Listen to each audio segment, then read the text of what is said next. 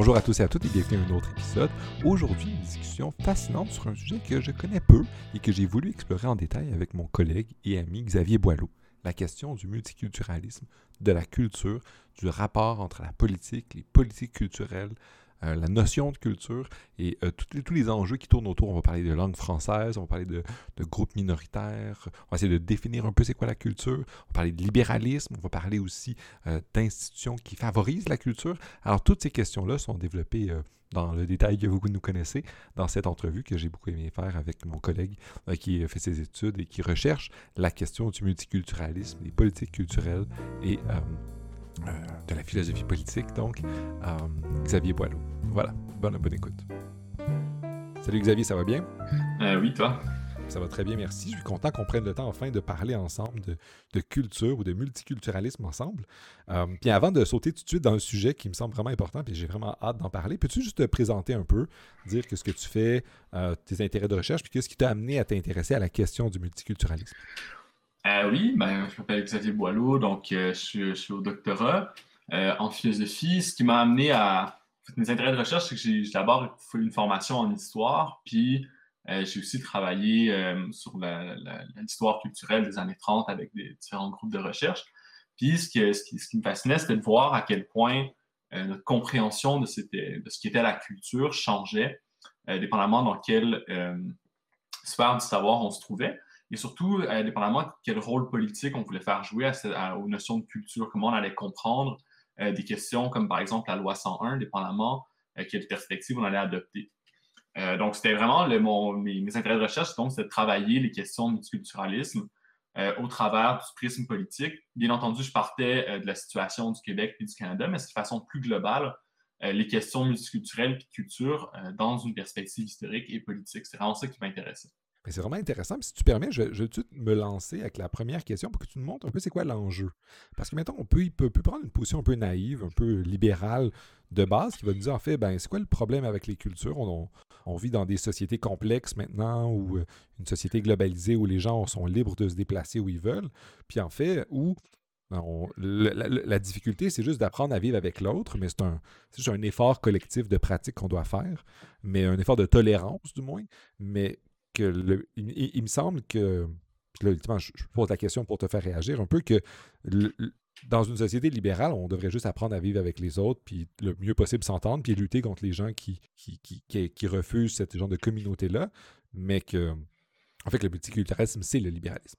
Donc, de, quelle manière est-ce que ce que je dis est problématique, euh, puis quel genre d'enjeu en, en émerge? Euh, ben, la, position d'expliquer, c'est à peu près la, position libérale naïve qui, existait euh, au 19e siècle, au 20e siècle, c'est-à-dire tant qu'on euh, sécurise les droits et libertés de tout un chacun, chacun peut avoir sa conception du monde, de la culture, peu importe, puis va pouvoir interagir les uns avec les autres. C'est juste la, question culturelle, au final, c'est une question qui se ramène un peu à la vie privée et, rien de plus. ce que les auteurs multiculturalistes vont essayer de montrer, euh, puis ça, c'est quand même un développement assez important, c'est de montrer qu'il y, y, a des enjeux euh, culturels qu'on ne peut pas euh, reléguer uniquement dans la sphère privée, donc qui nous force à faire un choix dans l'espace public. Et il faut être capable d'avoir une théorie qui nous permette de, de guider un peu les choix qu'on va faire afin de ne pas créer d'injustice ou pas de renforcer des, injustices. Un exemple relativement simple, c'est la langue qu'on va parler dans l'espace public. Donc, la position euh, une position libérale naïve va pas, d'habitude, ne va pas parler la langue parce qu'on va dire, euh, on, va, considérer que ça, relève un peu de soi, c'est une institution de base qui est présente, on n'a pas besoin de justifier pourquoi on va utiliser une langue plutôt qu'une autre. Alors qu'on a bien conscience que dans un espace public, il va falloir qu'on ait des normes euh, ou des arguments pour justifier l'utilisation d'une langue plutôt qu'une autre, ou, minimalement aussi introduire des, des, mesures qui vont pouvoir réduire l'impact négatif que ça peut avoir sur certains individus qui ne parlent pas cette langue-là. On peut, euh, une autre, un autre exemple, ça pourrait être la, question de la, religion, qu'on qu'il y a eu plusieurs cas euh, au, début ben, au Québec ici même, mais euh, dans, plusieurs pays où sans même parler de, de, religion qui était externe ou qui était nouvelle, comme ça peut être par exemple le cas pour certains de l'hindouisme ou de l'islam qui qui, qui, arrive dans les pays occidentaux. On peut parler tout simplement euh, des questions comme la, les communautés utérites, euh, Amish, les, questions des, communautés juives qui remettent en question ou, tout moins, demandent des, font des demandes de justice qui ne peuvent pas être répondues uniquement à partir de la théorie libérale. Par là, tu veux dire qu'il y a parfois il y a des petites communautés dans les sociétés libérales qui font des demandes en disant moi, je vais être traité de manière différente, particulière, euh, pour respecter ma culture. Puis ça, ça entre en conflit avec cette, euh, ce libéralisme naïf que tu disais, genre de la tolérance, où on dit euh, tout le monde parce qu'ultimement, on doit faire un choix parce qu'il y a conflit entre deux, deux approches qui sont différentes. Euh, oui, ben, en fait, deux, euh, deux, conceptions euh, du monde. Par le, le, cas des, des par exemple, dans les années 70, c'est un cas qui est très connu au Canada, qui s'appelle l'affaire Offer contre Offer, Offer contre Offer, pardon, qui, qui, où est-ce qu'on a deux membres d'une communauté religieuse uthérite qui font, se font accuser d'apostasie. Donc, ils ont essentiellement ils ont renié leur foi, puis ils veulent adopter une autre, ils, ils veulent adopter une autre religion que celle de leur groupe. Le problème, c'est que les utérites, c'est des communautés euh, collectives dans lesquelles euh, il n'y avait pas de propriété privée. Euh, donc, toute la propriété appartient aux membres de la communauté, puis c'est un, élément fondamental de leur croyance ou de, du fait qu'ils vont vivent dans une espèce de, grosses coopératives où la propriété appartient à personne individuellement. Le problème, c'est que les deux, les, personnes qui ont été apostasiées, ce qu'ils veulent, ce qu'ils demandent, c'est une compensation financière, donc un certain accès à la propriété. Donc, la question euh, ici, c'est de savoir qu'est-ce que, comment l'État doit réagir, à quelle conception euh, du monde il va, devoir, euh, il, va, devoir utiliser pour trancher le litige. c'est important de rappeler que à toutes ces personnes-là sont consentantes dans cette situation-là. C'est des gens qui ont fait un choix culturel, si l'on veut. Et on, on essaie de trouver des normes de justice qui vont nous permettre de donner un sens à. en fait, qui vont nous permettre de trancher le cas. Et euh, pourquoi on peut faire intervenir la culture ici, c'est qu'il n'est pas évident euh, que les, ressources simples du libéralisme nous donnent beaucoup d'outils euh, pour être capable de, de, distinguer les éléments pertinents. Par exemple, qu'est-ce c'est quoi une culture dans ce contexte-ci? Qu'est-ce que ça recoupe? Qu'est-ce que ça veut dire pouvoir. est-ce qu'on est -ce que, est doit garantir l'autonomie de chaque individu ou cette, prise à partie au niveau de l'autonomie, c'est déjà une prise à partie culturelle? Donc, il s'agit essentiellement euh, d'essayer de, réfléchir à ces cas-là, de donner des outils pour réfléchir à ces problématiques qui semblent tomber un peu à l'extérieur d'une tolérance stricte. Comment est-ce que les, auteurs qui réfléchissent à ça trouvent une solution? Parce que là, ultimement, mettons que je prends encore le chapeau du libéral traditionnel, c'est difficile de trancher. Par exemple, tu parlais de la langue. C'est difficile de trancher quelle langue on doit avoir. Puis en termes de, politique même, en disant, mettons que je suis un État qui ne veut pas faire de choix, je ne vais pas choisir de langue commune. Euh, puis ça, ça, ça, me semble difficile. Alors, comment est-ce qu'on tranche ça? Puis ça, c'est ma première question. J'aurais une autre question juste pour, pour voir si école, du moins, comme je lance les questions, puis voir qu'est-ce qui, qui fait sens. Qu'est-ce comment est-ce qu'on peut penser dans des, des, groupes qui sont minoritaires, puis qui, pourraient, qui ont peut-être dans, dans, nos sociétés à endurer des cultures dominantes plus fortes? Je pense que ça, c'est deux enjeux. Au, Québec, par exemple, la question de la langue revient souvent dans le contexte canadien. Comment est-ce qu'on peut répondre à ces enjeux-là? Puis comment est-ce que la, ta recherche t'a amené à, à, avoir les réponses à ces enjeux-là. Euh, donc, la deuxième question, c'est qu'est-ce que ça implique pour euh, les, euh, groupes minoritaires, des groupes qui sont, sont défavorisés au niveau des, rapports de force? Et la, première question, c'est quel type de, de, réponses, par exemple au niveau de la, langue, peuvent, être proposées? Ben, au, niveau de la langue, déjà en partant, ici, le, comment dire, l'avancée du mutualisme, ce que ça permet de faire, c'est déjà de montrer que c'est un problème que c'est un problème plus complexe euh, que simplement dire il faut que, euh, que tout le monde apprenne la langue. Ça veut dire qu'on doit mettre en. Si on, accepte là, que la langue, ça peut être un désavantage pour certains individus, on va mettre en place euh, certaines institutions, certaines ressources pour que les gens partant s'assurer que tous et tous apprennent cette langue-là. Mais aussi, ça va, être, ça va être de réfléchir à savoir est-ce que l'apprentissage d'une langue pour fonctionner dans l'espace public comme tous et tous, euh, implique nécessairement le rejet euh, des, langues minoritaires, des langues euh, familiales ou culturelles. Culturelles, ce serait un peu fort. La, langue d'origine de, chacun, de chacun de ces groupes-là. Donc, est-ce que l'État doit mettre en proposer des, ressources pour garantir, par exemple, la survie, je ne sais pas moi, de la, langue punjabi, de, la communauté punjab ou indienne au Québec, au Canada?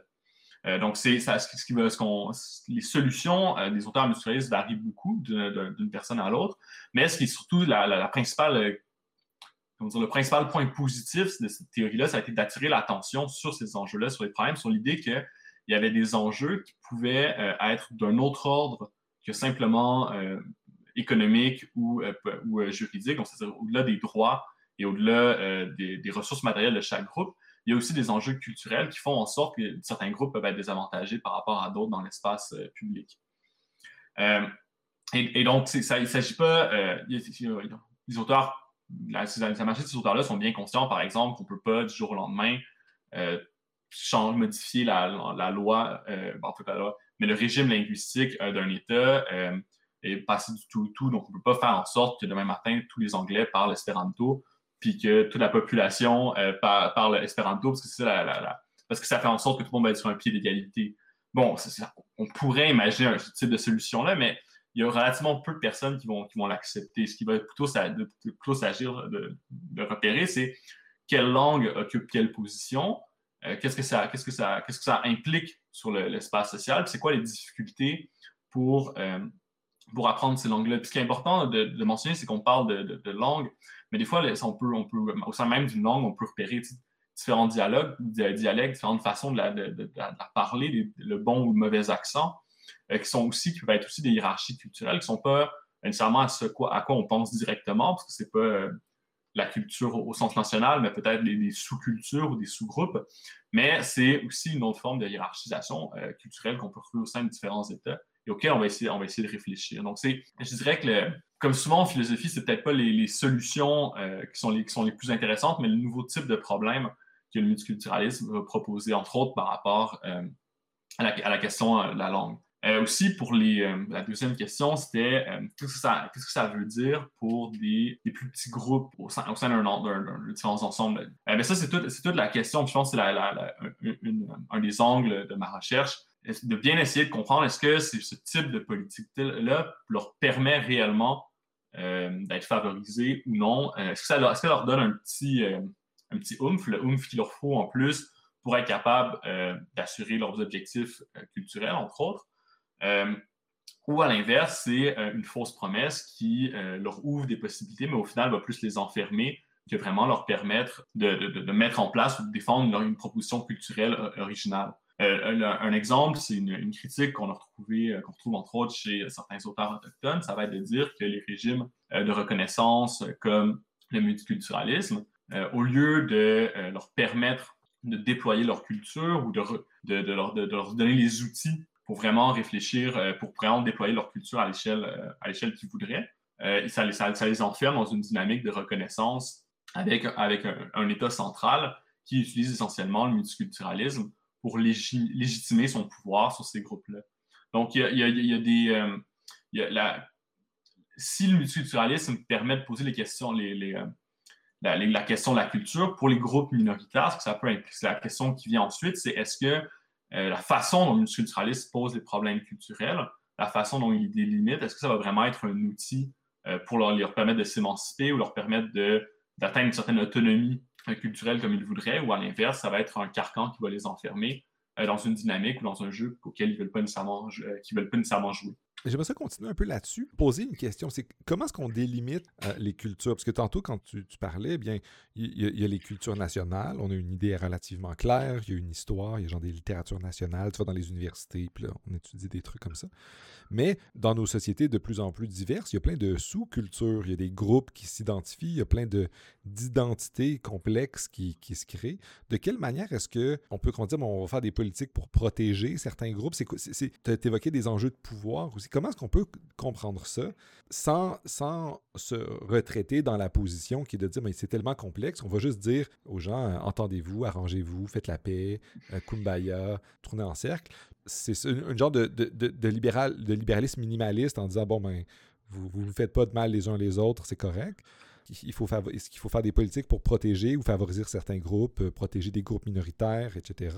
Mais là, j'ai l'impression qu'on pourrait peut-être tomber dans une genre de pente glissante. Comment est-ce, que dans la littérature, on, évite cette question-là de la pente glissante? Donc, il y a deux questions. Comment on évite la pente glissante, puis ensuite, pourquoi on pente, l'existence de cette euh, potentielle euh, explosion d'identité ou de culture ne nous, force pas tout simplement à adopter une position minimale puis revenir au, point de départ? par rapport à la, la position minimale tout de suite, je pense que c'est la, plus importante, encore une fois, c'est souvent la position historique que les, libéraux ont choisie.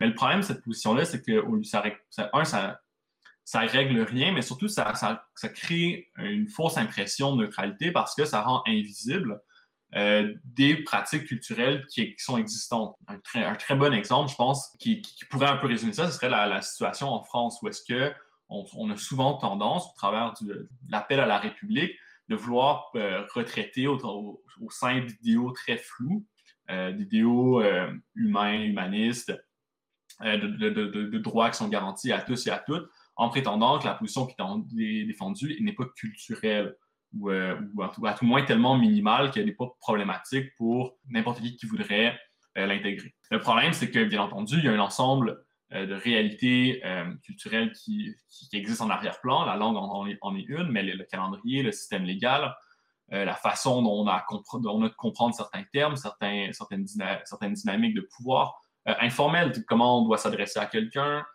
comment, c'est quoi les, bonnes pratiques sociales dans tel ou tel milieu, dans telle occasion. Bref, il, y a quand, il va quand même avoir un réseau d'habitudes, si l'on veut, d'habitudes sociales qui existent et qui vont créer des désavantages pour certains groupes. Donc, même une, approche minimale ne va pas régler la question parce qu'elle va juste la mettre de côté. On va faire comme si elle n'existait pas, mais on ne va pas euh, répondre au problème. Ensuite, la, question, est-ce qu'on ne peut pas débouler euh, dans une espèce de cascade de culture sans fin, puis repérer, voir la culture à peu près à, dès qu'on voit un sous-groupe, dès qu'on voit un, autre, ben, quelques pratiques qui semblent un peu particulières ou qui peuvent se distinguer. Euh, oui, ben, je pense que c'est une, en moi je trouve que c'est une des questions les, plus intéressantes du multiculturalisme, que spontanément, en tout cas un peu naïvement, on va tous, être, portés à dire euh, qu'il y a quelque chose comme des cultures qui existent. Euh, certains d'entre nous vont peut-être l'identifier à, des cultures nationales, même si c'est une façon très, simpliste de, voir le, le, problème, parce que ces cultures nationales elles-mêmes sont, sont, sont, pas, sont discutables, ne sont pas toujours aussi stables qu'on veut bien le penser. Euh, le, Québec est un très bon exemple.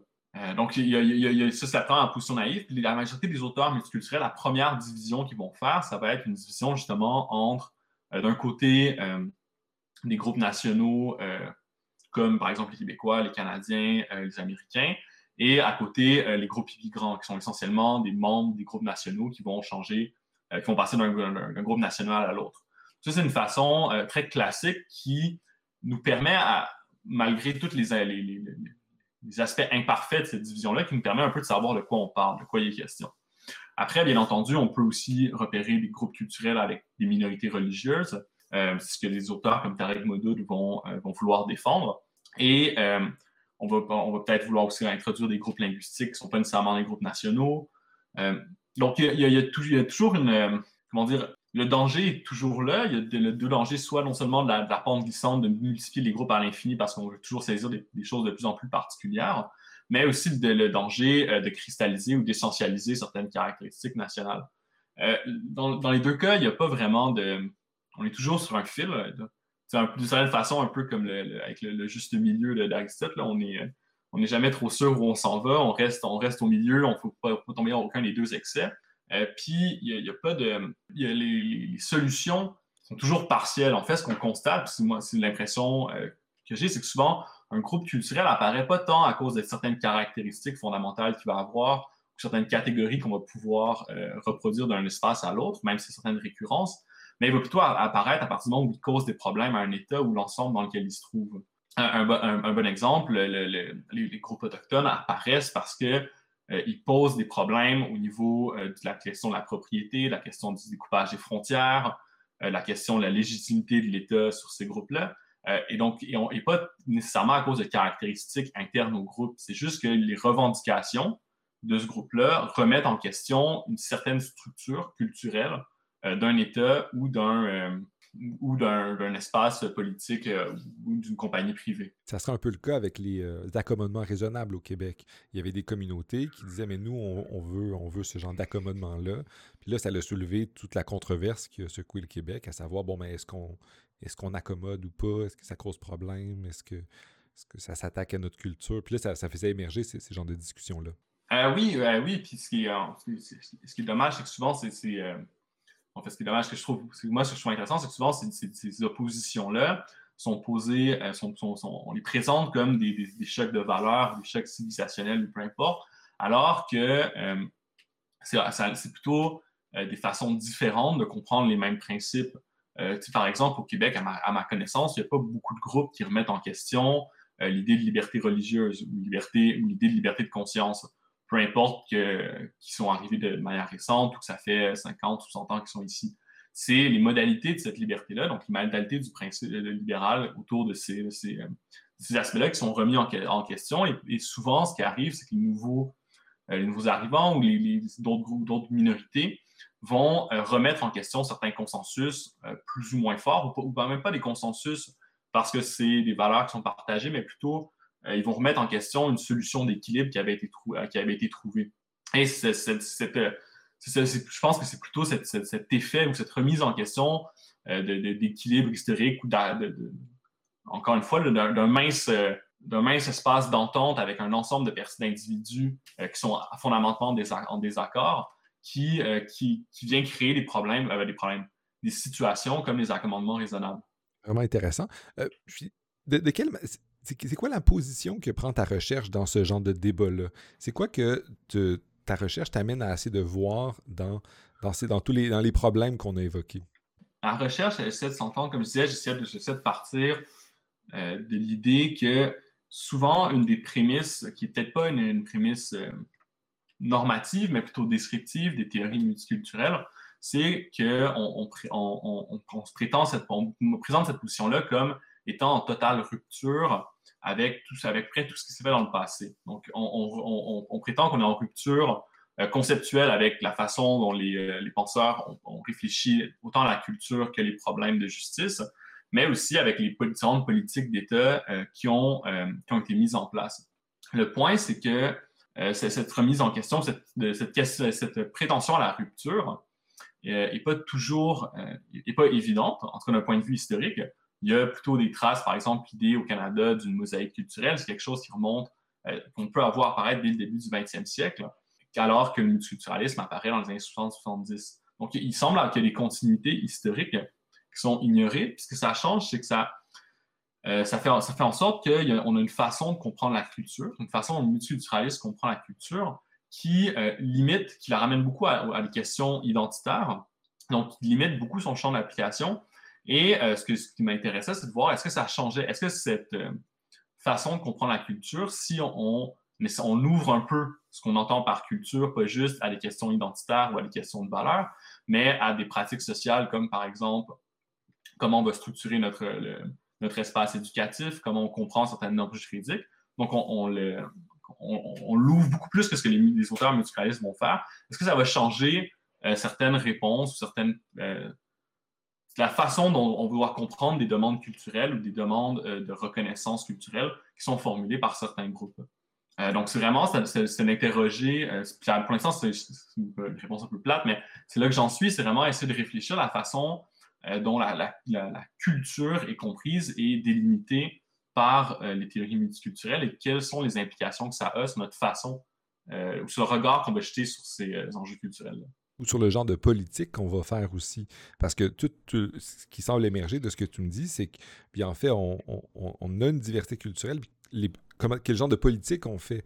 Il essaie de respecter tout ça. Puis dès qu'on essaie de faire des politiques, on va, on va brimer certains groupes, on, va, on va brimer ou du moins on va aller à, l'encontre de certaines revendications parce qu'en tant que communauté, il faut s'entendre sur des lois. Puis aussi ça, parce qu'ultimement, la manière de faire le multiculturalisme au Canada, c'est pas pareil qu'ailleurs, en Australie, ou euh, etc. Puis, euh, puis même au Québec, il y a des gens qui parlent d'interculturalisme comme étant une autre manière de, gérer ça.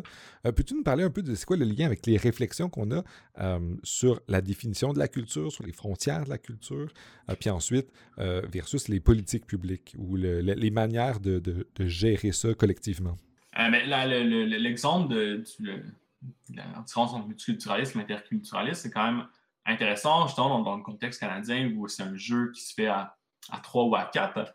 C'est-à-dire qu'on est dans un contexte où euh, il y a différents groupes qui revendiquent euh, des, euh, certains droits culturels, donc les, les, francophones ou les, au, Québec, les francophones en dehors du Canada, les, différentes communautés autochtones, des différentes communautés immigrantes avec une, comment dire, une présence historique plus ou moins longue, que ce soit les communautés ukrainiennes dans l'Ouest canadien dans les années 50-60, ou la communauté italienne au, Québec, ou aujourd'hui les communautés, différentes communautés religieuses.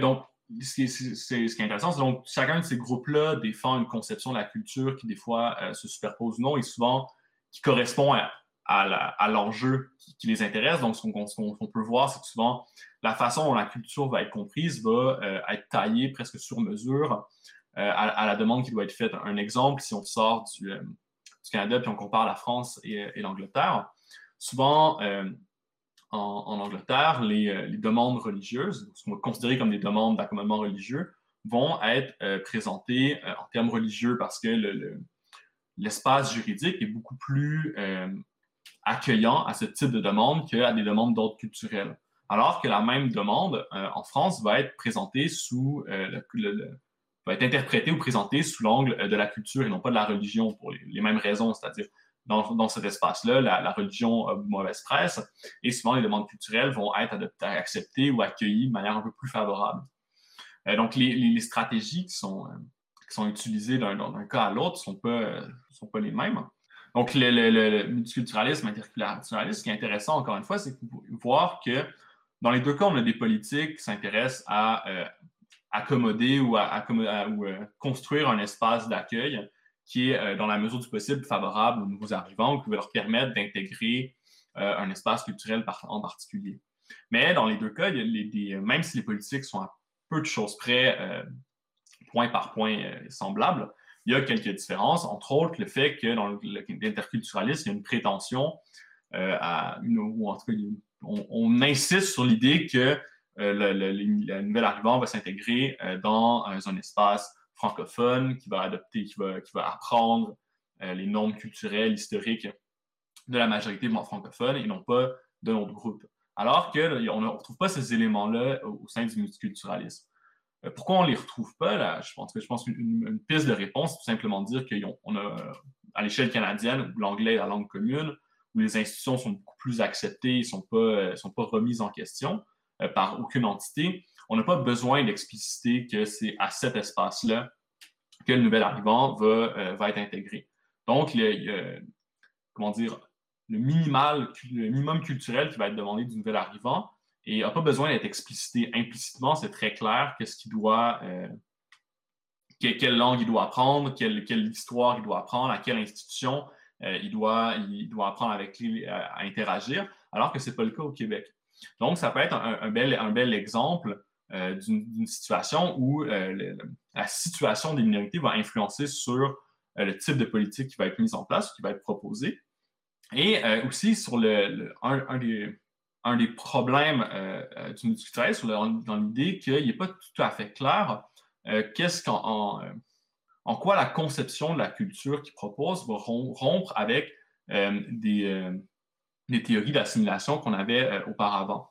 Dans la mesure où, encore une fois, euh, l'ensemble des institutions de base de la cité sont pas remises en question. La langue qui doit être, qui doit être apprise n'est pas, euh, pas remise en question.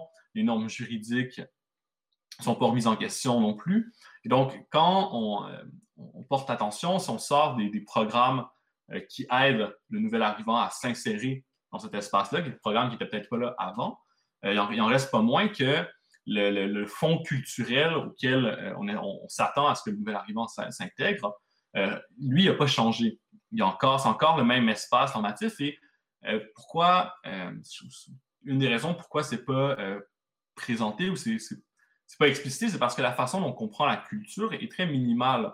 On comprend la culture souvent comme un ensemble d'habitudes de vie ou comme une espèce de caractère qu'un individu a acquis par habitude, donc certaines valeurs, certaines conceptions du monde, mais on n'inclut pas dans la culture dans l'espace culturel des choses comme, euh, encore une fois, le, système d'éducation, l'espace politique, donc comment la politique se fait, euh, le, rapport à l'économie, le rapport aux, autres, pas juste euh, dans, de façon sociale, mais dans les réseaux professionnels, donc comment on va, devoir évoluer. Donc, tout, tout, cet espace culturel-là est, un peu évacué ou mis de côté. on, simplifie la culture à vraiment une dimension presque qui relève presque du privé ou qu'on va ou qui va, dans la mesure du possible, ne pas remettre en question les institutions de base de la société. Mais là, tu parlais de la société canadienne, on ne viserai pas la société canadienne, mais une, culture dominante qui n'est pas remise en question. Est-ce qu'on ne pourrait pas concevoir ça comme étant quelque chose de,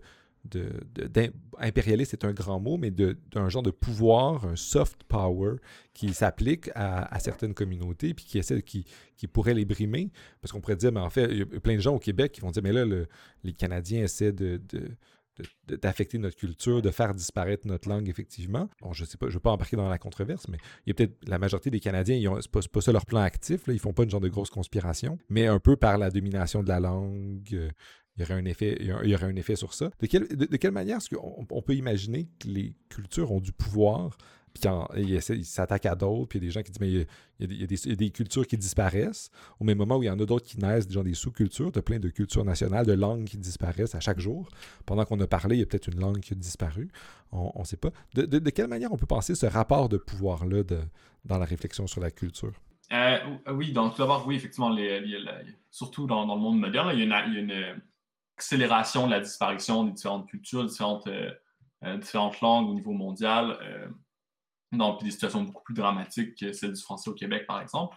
Euh, puis c'est sûr, il ne faut pas. Euh, ce qu'on veut éviter généralement, c'est de tomber dans une appréciation purement esthétique euh, des cultures et donc en arriver à, un argument dans lequel on dit bon, si on veut préserver les cultures, ça va être sur un mode presque zoologique dans lequel chaque, on va avoir un petit jardin pour chaque écosystème linguistique. Puis vu qu'il va avoir la diversité linguistique et culturelle, va juste être quelque chose de, de joli essentiellement.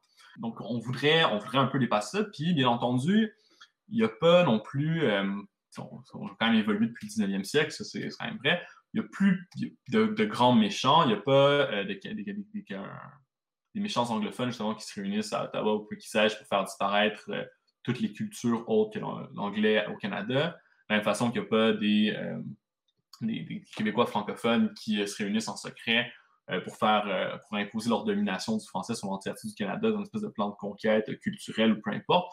C'est plutôt euh, les, lois linguistiques, c'est plutôt, ça plutôt à assurer une certaine autonomie, je dirais, une autonomie créative par rapport à sa culture. C'est la partie qui prend le plus intéressante, là où est-ce qu'il y a le plus de combats.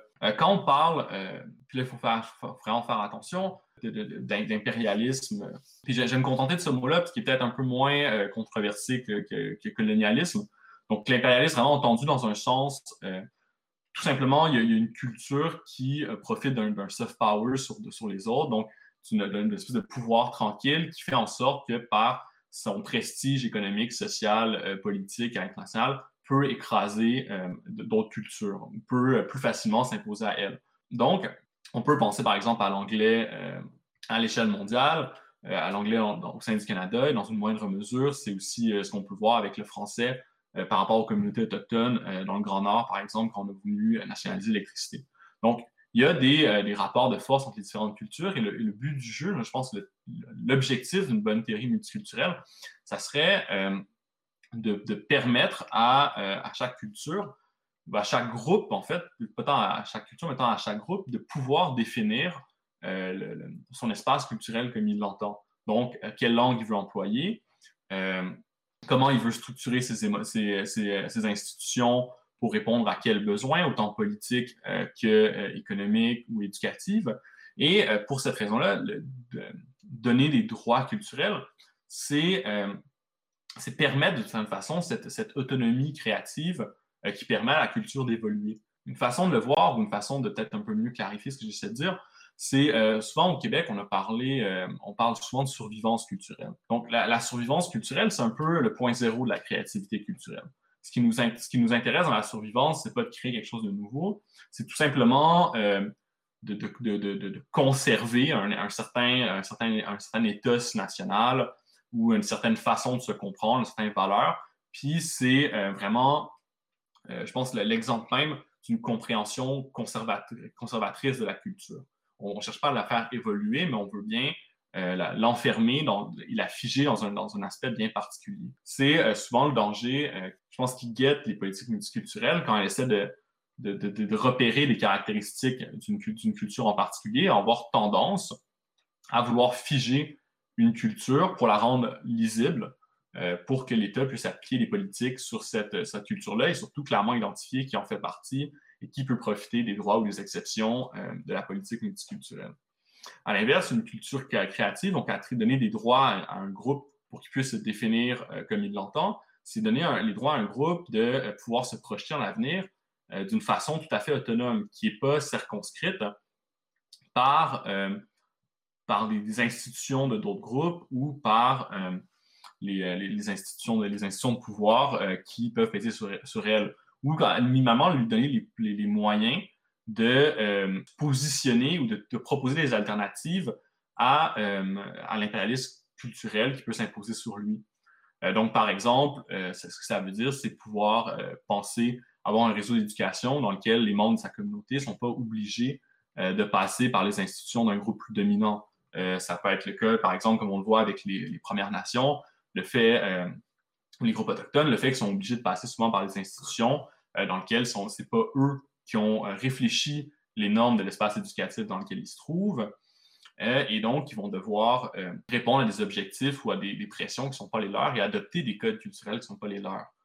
Euh, on peut comprendre la, loi 101 d'une certaine façon comme une tentative créative de, droit culturel dans la mesure où ce qui est, intéressant, c'est de sortir d'une pure dynamique de, survivance puis de créer un espace institutionnel dans lequel euh, la culture pouvait être, pouvait être renouvelée sans avoir peur de disparaître sous la pression des choix individuels. Mais je pense que c'est intéressant la, la, tension que tu montres entre protéger une culture puis de ne pas en faire un zoo ou un musée en disant mais il y a telle culture, on a arraché certains trucs, puis d'essayer de respecter l'aspect vivant de cette culture-là qui n'est pas fixe à un moment donné, euh, par, notamment l'éducation. C'est pour ça que la plupart des, politiques éducatives, ça passe par la protection de la langue ou par la protection des institutions particulières locales, notamment d'éducation. C'est bien ça?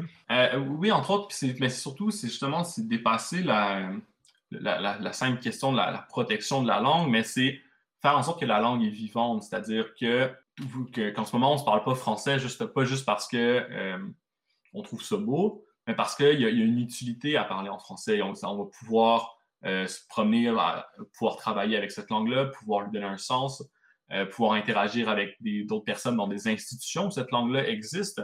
Et ça va créer un, espace discursif, dans lequel on va pouvoir euh, réfléchir à, des valeurs communes, ainsi de suite, puis évoluer, pas rester pris dans une conception, euh, une conception de notre communauté qui, est, justement qui, date d'il y a 40 ans. c'est aussi, d'une certaine façon, la tentative qui a été faite au niveau de la redéfinition du passage de, de, Canadien français à Québécois. C'est une tentative de s'émanciper ou de redéfinir les contours de l'identité de la communauté. Et donc, d'avoir justement une culture vivante qui n'est pas, euh, ben pas comme ce que les conservateurs souvent veulent, mais qui n'est pas une culture fermée ou prise dans un passé ou prise dans euh, une espèce d'idéalisation ou d'essentialisation de ce que c'est quoi ça devrait être, qu'est-ce que ça devrait être un Québécois, par exemple. Effectivement. Puis ça, ça, soulève, disons, des, puis là encore, je pense que j'extrapole avec ce que tu me dis, mais ça nous amène à des perspectives sur les enjeux qui ont trait à la culture qui émergent dernier temps. Il y a, un bout dans, dans, le mouvement euh, Black Lives Matter, il y a des gens qui déboulonnaient des statues. Puis là, des gens, ils disaient, mais là, la culture, notre histoire, etc. Euh, puis, mais ça, c'est avoir une conception un peu euh, muséologique ou zoologique de, de, la culture, en disant, mais non, les, cultures changent, on peut euh, une statue, c'est pas une institution éducative, c'est, on, peut progresser. Est-ce que je mobilise bien un peu les concepts que tu utilises pour. Euh, euh, oui, ben, c'est, pas, c'est, pas, le, pas nécessairement un, exemple que j'utilise, mais c'est, je pense qu'un exemple qu'on peut, qu'on peut utiliser parce qu'effectivement, l'idée de voir les statues comme quelque chose de permanent ou quelque chose qui devrait être là à tout moment et en tout temps, c'est, une, perspective très essentialisante sur ça devrait être quoi notre passé ou surtout euh, une confusion, je dirais, entre euh, les éléments de mémoire qu'on veut mettre en place, donc justement, le, et euh, une histoire plus, plus, académique, parce que la, mémoire, en tout cas au niveau, au niveau culturel, on, peut, ça sert pas juste à dire d'où on vient, mais ça sert à dire, à symboliser où est-ce qu'on voudrait aller. Quand, quand, on décide de, de, mettre sur un piédestal quelqu'un qui, dans le passé, dire, a eu des actes tout à fait euh, condamnables aux yeux d'aujourd'hui, c'est pas, pas suffisant de dire ah, euh, c'était son époque ou c'est, on peut l'excuser parce que c'est un autre temps ou une autre époque, mais c'est que surtout, si on décide de, mettre un, d'ériger une, statue à son, à, son endroit, c'est qu'on pense que quand on passe à côté, ça devrait nous inspirer d'une façon sur comment on devrait voir l'avenir. Donc, à ce niveau-là, les, les éléments mémoriels peuvent changer parce que justement, les objectifs d'une communauté, la façon dont on va se projeter dans l'avenir peuvent changer aussi euh, pour répondre à différents enjeux ou à différentes réalités de son époque. Et c'est pas. Euh, et je pense pas que c'est trahir la culture ou c'est euh, trahir une quelconque essence du groupe parce que justement, la, la particularité de la culture, puis c'est peut-être la difficulté, justement, quand on disait d'être capable de, de, la saisir, c'est que c'est c'est essentiellement tous les artifices qu'une communauté met en place pour euh, se souder, se projeter ensemble et, faire, et, réaliser euh, euh, des, des, projets qui répondent à son environnement et aux particularités du moment dans lequel elle se trouve. donc, donc, oui, il faut savoir d'où on vient, mais on, peut, on a le droit aussi de choisir dans, la, dans où on vient, qu'est-ce qu'on voudrait reproduire ou de quoi on voudrait s'inspirer et de quoi on ne veut pas s'inspirer. Donc, donc oui, les, statuts doivent, ben, doivent être déboulonnés. C'est un peu de la même façon qu'on fait l'histoire. Faire l'histoire, quand on parle de, gens qui sont révisionnistes, mais faire un historien, c'est uniquement ça, un révisionniste. Euh, si tout avait déjà été dit, avait déjà été décidé, il n'y aurait pas d'historien. Un historien, c'est bien qu'il va voir dans le passé, euh, qui va réanalyser ce qu'on a déjà trouvé, qui va trouver des nouveaux éléments pour essayer de, justement réviser la façon dont on se conçoit. Euh, un historien, son objectif, c'est de, proposer la version la plus adéquate, si l'on veut, ou la plus près euh, du réel, mais de la même façon, les, monuments de mémoire, leur objectif, ça devrait être de, nous aider à nous projeter dans l'avenir et pas juste de nous prendre prisonniers de, notre passé. Je comprends bien, puis je pense que c'est assez clair. Tu disais aussi que ben, le cas des statuts, je pense que tu as bien montré de quelle manière ça nous aide à comprendre le, l'aspect mouvant des cultures. Mais c'est quoi les autres cas que tu utilises dans tes recherches, ou du moins qui sont présents dans les réflexions euh, sur le multiculturalisme? Est-ce qu'il y a des cas canoniques qui, sont, qui montrent les tensions même dans la réflexion sur le multiculturalisme? Euh, des, cas, des cas canoniques, euh, des, cas qui peuvent montrer peut-être les, frictions qu'on pourrait, pourrait avoir sur les frontières, sur la façon dont le multiculturalisme ne peut pas nécessairement répondre à des conceptions trop mouvantes de la culture, ça pourrait être, euh, par exemple, la question des passeports euh, des Premières Nations, les passeports de la communauté iroquoise, par exemple, qui sont vus qu'ils ne sont pas une entité politique, mais que leur compréhension d'eux-mêmes, leur compréhension d'eux-mêmes passe par le fait qu'ils sont une nation, une nation qui n'a pas nécessairement été assujettie ou à tout le moins qui, se déplace dans un espace légal différent de celui que le Canada et les, les États-Unis ont voulu imposer c'est un bel exemple dans, de, culture créative d'une façon, dans la mesure où on propose des, normes culturelles, donc qui passe ici par une compréhension politique de soi, donc le fait qu'on a un passeport, le fait que la personne qui, se définit, c'est les, membres du groupe et personne d'autre, qui remet en question euh, les institutions euh, et le, cadre euh, juridique et, politique dans lequel ces gens-là évoluent. Parce que bien entendu, quand le, cas que j'ai en tête, si je me rappelle bien, en, 2010, où on a les membres euh, d'une équipe euh, de, cross euh, de, qui va vouloir aller au tournoi international de cross en, Grande-Bretagne et qui va présenter les passeports Mohawk et non pas les passeports canadiens ou américains. ils vont être refusés à la frontière, mais ce, problème-là ou cette résistance-là, il montre bien une situation, je dirais, euh, où le multiculturalisme a de la misère à intervenir et la dynamique euh, peut-être impériale sous-jacente euh, aux, politiques multiculturelles dans la mesure où l'État canadien n'a aucun problème à reconnaître une multitude d'entités culturelles en son sein, n'a pas de problème à reconnaître certains droits aux, communautés autochtones, mais uniquement dans la mesure où cette reconnaissance-là, ou ces droits-là, ne remettent pas en question sa propre autorité légale sur l'ensemble des groupes qui composent son, espace, son espace légal. Donc, autrement dit, c'est ça que je voulais dire quand je parlais de réduire au maximum le champ de la culture, c'est-à-dire souvent on a l'impression quand on lit euh, des auteurs multiculturels puis on regarde les politiques multiculturelles qui sont appliquées, c'est que la, culture, on peut, on, accepte de reconnaître des droits tant que ces droits-là relèvent d'espaces euh, social ou euh, politique bien précis. Donc, quand ça concerne uniquement le mode de vie interne de la communauté, si on veut. Mais dès que ces droits culturels-là viennent remettre en question euh, des droits de propriété clairs, des frontières, euh, un mode de fonctionnement des institutions, euh, un mode de fonctionnement économique, tout d'un coup, on, les limite beaucoup plus. On est, beaucoup plus réticent, puis on va avoir tendance à dire Ah, mais non, mais ça, c'est pas vraiment culturel. Donc, on a des fois l'impression que le but du jeu, c'est de limiter au maximum l'espace dans, lequel, l'espace dans lequel la culture a le droit de citer et euh, la comprendre, comprendre la culture de la façon la plus minimale possible pour justement qu'elle ne remette pas en question euh, le, fonctionnement quotidien euh, d'un État. Donc, en ce sens-là, on peut parler ici d'une forme d'impérialisme. dans le cas des Premières Nations, on peut clairement parler d'une forme de colonialisme. Mais on peut parler d'une forme d'impérialisme dans des cas plus soft où on trouve une, communauté culturelle, une communauté qui se voit limiter son droit à la créativité culturelle, si je puis dire, à certains champs bien précis. Ça revient un peu à ton exemple de la communauté religieuse qui était comme une grande coopérative euh, puis qui n'avait pas l'idée de propriété privée. Puis là, ça, ça, crée conflit euh, avec la communauté à l'extérieur parce qu'on vit dans une société qui est rare où, où, la propriété privée est importante, une société capitaliste. dès, que euh, ça remet en question cette culture dominante-là, c'est là, qu'il y, a des accrochages. oui, puis mais ce, qui est, ce, qui est, intéressant dans le, dans le, cas des utérites, c'est un cas qui, qui, apparaît dans les années 70, donc la politique multiculturelle canadienne n'est pas encore tout à fait là. Mais ce qui est, intéressant, c'est que la Cour euh, suprême va dire que euh, la communauté religieuse a le droit, a le droit de citer, et puis euh, quelqu'un comme, comme Kimika va expliquer que même si ça peut être problématique, c'est quand même la bonne décision.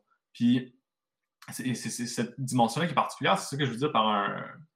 Tant que l'espace culturel n'implique pas d'enjeux réels, c'est que oui, ici, il y a des enjeux de propriété, comme tu le dis, il y a aussi des enjeux de liberté de conscience, un peu ce que Kimika va dire, dans quelle mesure quelqu'un peut être vraiment libre de réviser ses choix si le coût de sortie, si son droit d'exit est, tellement énorme que personne ne voudrait vraiment le faire. Donc, parce que si le fait qu'il que il sort de la communauté, il se retrouve tellement dénudé, euh, sans aucun moyen, euh, c'est un coût de sortie tout à fait excessif.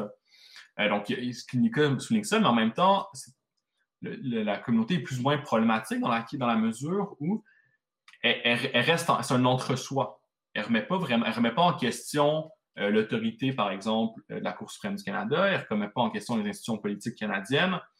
Euh, elle n'intercède pas ou elle n'empêche pas l'exploitation minière ou des exploitations commerciales autres. Elle, elle, crée tout ou plus un problème de liberté de, conscience locale. Mais dans le grand tout des choses, elle se limite à ce qu'on s'attend d'un groupe culturel, donc à un mode de vie sous-jacent au, euh, processus normal de l'État et qui ne vient pas trop euh, remettre en question la machine euh, étatique de tous les jours.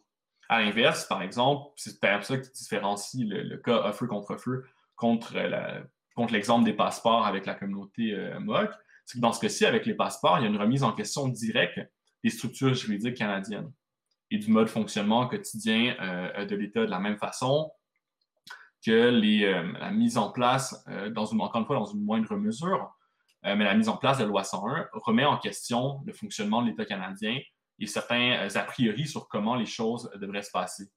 J'aimerais terminer une dernière question pour faire un genre de synthèse, ou du moins aborder un sujet qui me semble être un peu dans l'ombre de tout ce qu'on a dit depuis tantôt.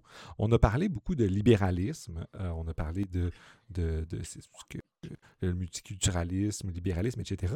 Mais qu'est-ce qu'on fait avec les communautés qui, ne sont pas libérales, puis qui remettent en question même l'ordre libéral?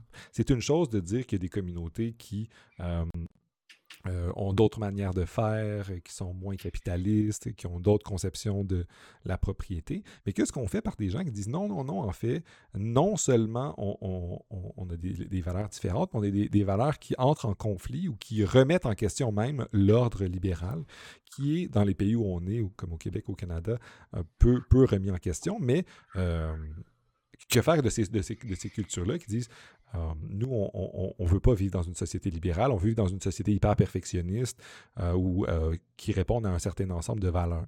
Puis qu'est-ce qu'on fait? Puis c'est une genre de sous-question liée à ça. Qu'est-ce qu'on fait aussi dans des, sociétés qui imposent des, valeurs à des sous-communautés, qui veulent aussi, du moins, dans une perspective un peu perfectionniste aussi, forcer les valeurs à un certain groupe, à, certains individus dans, ce groupe-là. Je pense qu'ici, il y a comme deux questions qui sont un peu interreliées, mais je pense qu'ils nous permettraient de, conclure un peu la discussion sur euh, des tensions réelles qu'on voit dans nos sociétés. Euh, oui, ben, l'exemple, un, exemple qui est souvent utilisé, euh, qui est par exemple qu'on trouve dans le texte de Susan Hawkins, qui, qui se demande si le multiculturalisme peut être préjudiciable pour les femmes, par exemple, ou Annie Gottman pose une question semblable. Donc, est-ce que euh, le multiculturalisme ne peut pas devenir le prétexte de certains groupes plus conservateurs pour euh, mettre en place des politiques euh, qui seraient déficientes pour certaines minorités au sein de ces groupes, ces, minorités elles-mêmes? Donc, par exemple, c'est des, questions comme les droits des homosexuels, les droits des, les droits des femmes, certains droits à l'éducation de certains enfants. Euh, et c'est une peur, d'une certaine façon, qui a euh, habité ou auquel ont tenté de répondre plusieurs sphères multiculturalisme. Une des, réponses possibles, c'est la réponse de Kimika, c'est de dire que les, droits culturels, dans une perspective libérale, doivent toujours être associés à, euh, un certain droit à l'autonomie. Donc, Kimika fait la, distinction entre ce qu'il appelle les, mesures de protection externes et les mesures de protection interne. Donc, une mesure de protection interne, c'est essentiellement s'assurer que la communauté puisse se protéger contre les euh, influences ou contre les attaques, si l'on veut, des autres communautés. Euh, donc, par exemple, avoir le droit euh, de, défendre, de mettre en place des politiques linguistiques qui assurent la survie d'une langue. à l'inverse, ce qui est interdit, c'est que la, communauté culturelle ou la minorité culturelle impose des mesures coercitives internes à ses membres. Donc, par exemple, euh, qui les empêche de changer de groupe ou euh, qui euh, empêche les femmes d'avoir le droit de vote ou d'avoir accès à certains postes. Donc, il fait cette distinction entre les deux niveaux, ce qui est une, façon de répondre à, la crainte, à, la, crainte exprimée que certains groupes utilisent leurs droits culturels pour brimer ou mettre en place des mesures de coercition sur les, membres de leur propre groupe. Le problème de cette réponse-là, c'est que pas, il n'est pas du tout clair qu'on puisse toujours faire la distinction entre les deux.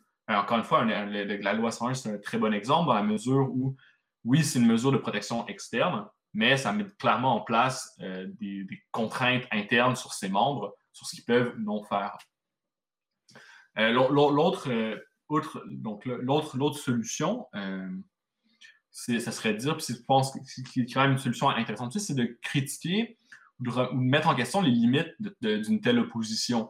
C'est-à-dire que même dans nos sociétés libérales, euh, il y a des groupes conservateurs qui sont pas libéraux, des groupes qui sont pas qui appuient ou qui sont pas euh, qui endossent pas à 100% l'individualisme libéral, l'autonomie libérale, que ce soit justement, comme tu as dit, euh, des, personnes qui ont des conceptions perfectionnistes du rôle de l'État ou de nos, relations sociales, des gens qui ont une conception plus essentialiste de la culture, des gens qui contestent les droits des femmes. On n'a pas c'est des choses qui existent malheureusement qui ne dépendent pas de la, diversité culturelle non. Et donc, la, critique, c'est de dire que cette espèce d'opposition entre une majorité libérale et des minorités illibérales euh, ne, permet pas de bien rendre compte de, ce qui se passe, des tensions euh, qui existent entre tous ces groupes-là.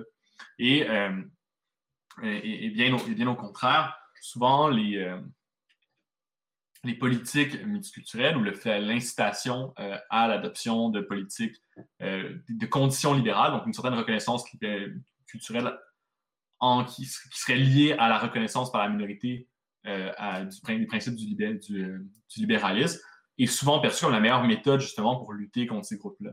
Ça ne règle pas toutes les inquiétudes parce qu'il y a clairement des situations où on voit que le multiculturalisme, par la conception de la culture qu'il propose, peut renforcer la, position de force euh, de, certains conservateurs. Euh, justement, encore une fois, euh, bon, je, prends, beaucoup le Québec, mais je trouve que ça offre des, exemples souvent très intéressants, mais dans une certaine mesure, on peut, on peut la, façon dont les culturalistes comprennent la culture est très près de la façon dont, comme je le disais avant, certains conservateurs comprennent la culture. Donc, paradoxalement, gens qui sont critiques des théories multiculturelles au, Québec, comme Mathieu Bocoté comme une certaine droite identitaire, souvent utilisent la même conception et ont recours aux mêmes, idées. donc, des fois, au contraire, les, le, le, multiculturalisme peut en venir à créer lui-même cette fausse dichotomie en donnant la voix à, une certaine compréhension de la culture plutôt que de donner la voix à une autre compréhension de la culture. Donc, des fois, il crée lui-même le problème, il, il surdramatise, comment dire, la distance qui existe entre différents groupes euh, en, valorisant une conception de la culture plutôt qu'une autre. Donc, ça aussi, ça peut être des, jeux qui sont quand même intéressants. Donc, encore une fois, pas nécessairement bah, tant, de réponses, mais ça, je trouve que ça, montre quand même beaucoup de, des enjeux qu'on peut retrouver au travers des, des, euh, questions culturelles et, voir que, à chaque fois qu'on, surtout quand il y a une question de culture, à chaque fois qu'on pense avoir saisi de quoi on parlait ou le problème ou d'avoir bien cerné, des fois on, on revient à reproduire des problèmes ou à l'inverse, on se retrouve face à de nouveaux problèmes qui vont, exiger de nous de nouvelles réponses malgré toutes nos belles intentions que le vocabulaire qui était euh, utilisé pour défendre certaines, idées, bien se retourne, peuvent être utilisés aussi contre ces choses-là, comme tu viens de le dire, avec le cas de, de Mathieu Bocoté et de certains conservateurs qui utilisent même le discours euh, des valeurs libérales pour les retourner un peu contre, contre elles. Je comprends bien, mais je pense que ça, montre un peu les, tensions qu'il y a dans la question de, la culture et du multiculturalisme. Euh, que tu avais des, recommandations de lecture ou de choses qui pourraient accompagner nos auditrices et auditeurs euh, qui voudraient en savoir un peu plus? Euh, qu'est-ce que tu recommanderais comme lecture? Ben, le, classique des classiques, c'est bien entendu les ouvrages de Will Kimlicka, entre autres la citoyenneté multiculturelle, qui est vraiment, à défaut d'accord avec tout ce qu'il dit, c'est vraiment l'ouvrage phare par où on peut rentrer euh, puis avoir une bonne initiation à l'ensemble euh, des problèmes. Euh, les, dépendamment après sur, quel aspect plus précis de ce que j'ai mentionné voudrais creuser, par exemple, toute la question de la critique coloniale, c'est quelque chose qu'on peut retrouver dans le livre de Audra, Simpson, qui, si je me rappelle bien, je ne vais pas me tromper, mais Impromptus at, at, the Frontier ou quelque chose comme ça, at the Border, euh, donc, euh, qui, parle, qui parle encore les questions de la communauté euh, Mohawk puis sa relation avec les politiques de reconnaissance canadiennes. et sinon, ben, il y a des ouvrages comme celui de Tarek Moudoud ou de Bikou Parek qui, ont, en ont, qui en ont écrit plusieurs, plusieurs, mais qui montrent bien différentes perspectives sur des problèmes multiculturalistes ou des, limites, à l'inverse, et des critiques qu'on peut faire à ces, à ces politiques-là. Donc, ce serait quand même, les, les trois trois ouvrages, qui, euh, quatre ouvrages, pardon, qui peuvent, euh, qui pourraient intéresser le docteur, qui peuvent tous être des bonnes initiations euh, aux politiques multiculturelles.